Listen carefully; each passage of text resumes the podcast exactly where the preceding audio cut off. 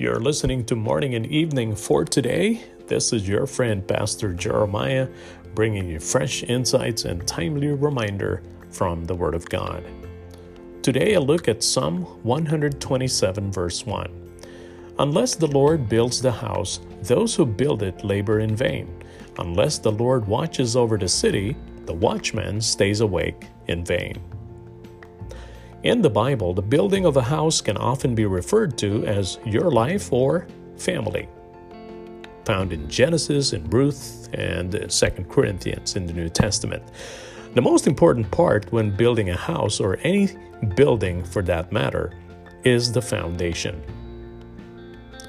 Now, Jesus tells us in a parable that when we build our house on a foundation of our own choosing, it ends up crumbling when the bad times happen.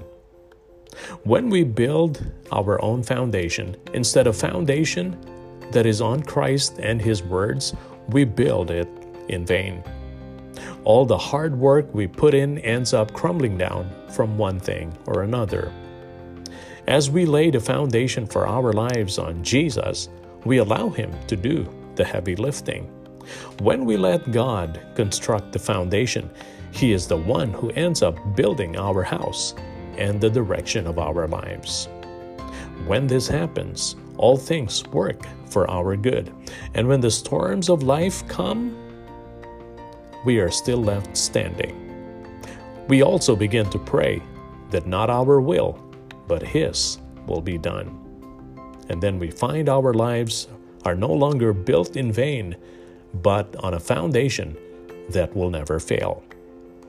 So examine the foundation of your life, words laid on, and be encouraged today that you can start anew with Christ as your true and firm foundation.